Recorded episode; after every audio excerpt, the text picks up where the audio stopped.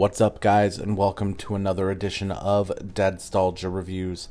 Tonight I'm going to be virtually taking on the Sundance Film Festival with a single title from the festival that I decided to give a whirl, which is Something in the Dirt. And to be perfectly honest, I'd have made a way to make time for this one, even if I was sitting on my deathbed, because it comes to us from Justin Benson and Aaron Moorhead, the filmmaking duo who gave us has given us nothing but gems so far in their career since their debut feature, Resolution. But before I start digging too deep into the movie, just a quick reminder of the five categories that I'm currently placing my ratings into from best to worst. Starting with All That and a Bag of Chips, Da Bomb, Buzzkill, and Brutal. So, as I said, I've been all in on the Benson and Moorhead train since it started rolling, and so whenever these guys put a movie out into the ether, I am there, no questions asked. In fact, the only thing I knew about Something in the Dirt was that at a high level, this movie is about a couple of dudes who witness something paranormal in an apartment and decide to start documenting it. From that basic premise, knowing what I know about Benson and Moorhead could take me anywhere. But in my head, I began to wonder if this was going to be them dipping into the found footage uh, genre, which would have just been the icing on the cake because combining their talent with what's typically considered a bit of a gimmick had me kind of giddy. However, this is decidedly not a found footage movie. There are moments of handheld first person footage. Uh, it also has elements of a mockumentary, as the film as stated before, is about a couple of guys, Levi, played by Benson, and John, played by Moorhead, who meet outside of Levi's newly acquired LA apartment, which is, to put it kindly, nothing to write home about. John is the apartment complex's landlord, more or less, but the two hit it off, and John offers to give Levi some junk sitting in the complex's garage, temporarily furnish his rundown digs, which Levi obliges. Prior to this, Levi discovered what appears to be a broken decorative crystal, which the two use as an ashtray over the course of their first conversation. I want to keep as much of this as a need to know premise as possible, but from here, the two of them witness something impossible and decide to document the phenomenon, hoping for a taste of fame and success, which leads to a tangled web of Pythagorean doomsday cults simulation theories, deep personal grief, X Files, and geocaching.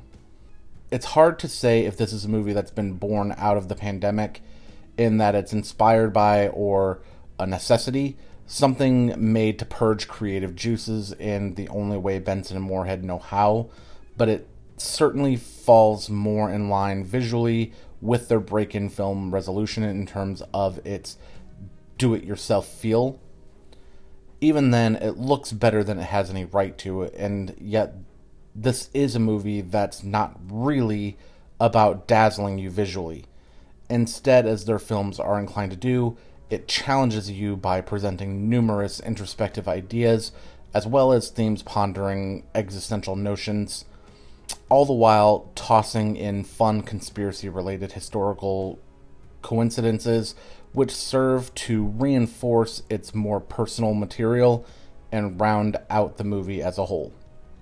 Beyond that, it's the performances by Benson Moorhead that really nail this one down.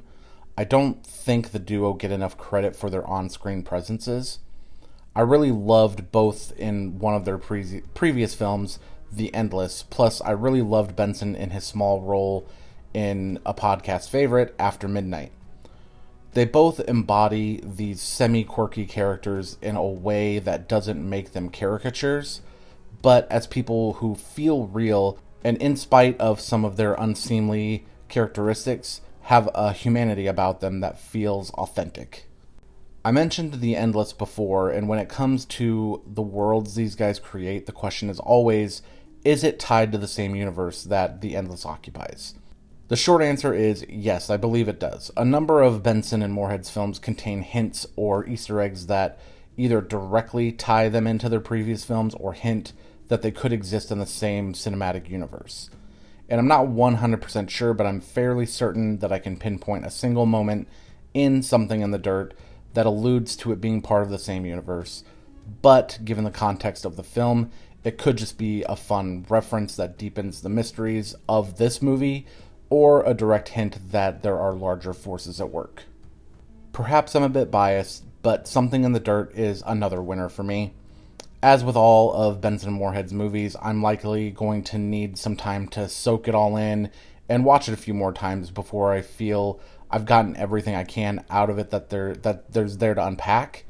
But for now, even without that confidence, I'm firmly calling this uh, putting this in uh, the bomb section. It's not very often that subsequent viewing experiences cause me to lower a ranking and as with their previous films, they usually just deepen my love and appreciation for them. So I'm fairly confident that this will end up being an all that in a bag of chips once I'm able to get a few more rounds with it. And hopefully uh, that's later this year if we do get an official release soon. So that's the gist, my quick thoughts on Something in the Dirt out of the 2022 Sundance Film Festival. Sadly, the oh, it's the only movie I was able to make time for, but I want to hear from you if you too were able to watch this or are looking forward to it, while you're at it, if you were able to catch more at the Sundance Film Festival, I want to know what you feel I need to keep an eye out for or what to try to avoid. Feel free to find me on social media with the username Dadstalgia, or you can send an email to dadstalgiashow at gmail.com. That's going to do it for this edition of Dadstalgia Reviews. Stay tuned into the show's feed for more reviews on the horizon. Cheers.